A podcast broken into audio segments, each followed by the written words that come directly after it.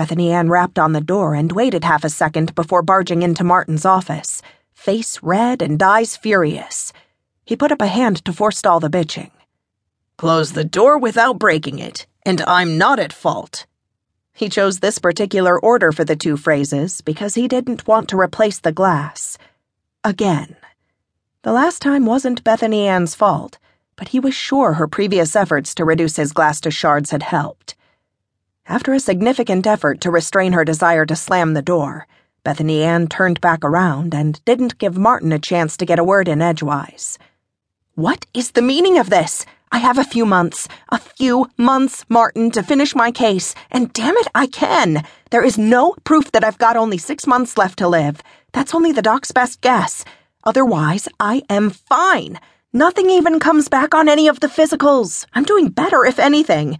Who pulled this bullshit request and took my case and shipped me out? Martin waited for a second to see if she was done. Well? Apparently she was. Martin squared his jaw and said three words that were sure to fuel the flames of her ire. I don't know. He stared at her, and she glared back at him. He could see the logic synapses firing in her brain. If anything, she was the brightest he had. Hell, the brightest he'd ever known.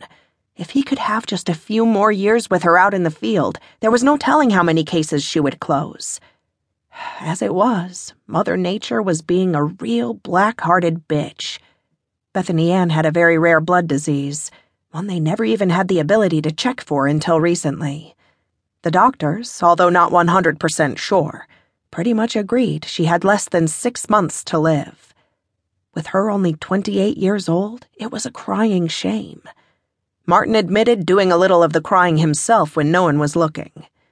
Besides the physicians, he was the only other soul who knew. She wouldn't even tell her father. He had raised her on all of that male testosterone bullshit he was indoctrinated with in the military. Figures, Martin thought. Treat her like a boy and see what you get. Never easy to get close to, and since her mom died at almost exactly the same age of unexplained causes, it was most likely genetic and passed down, and she was the first and only child. Getting to the end of her logic chain, she narrowed her eyes. If my father so much as mentions my condition before I can tell him, I will personally fly back to Washington and kick your boys so hard you will sing falsetto until Christmas. Martin put up his hands. Duly noted, Bethany Anne. And for the record, I'm innocent. I wouldn't abuse your trust like that. Martin didn't even bother with the insubordination. Bethany Anne never meant to hurt her friends but her temper was also apparently genetic, considering the rumors about her father's famous rages. Cooling down, Bethany Anne strode over to the two chairs in front of Martin's desk and sat in one, tapping the paper against one of the Christian Louboutins she really enjoyed wearing when working in the office. The only reason Martin knew of them was because of the red soles. He counted silently in his head, expecting to hit 30 before her next question.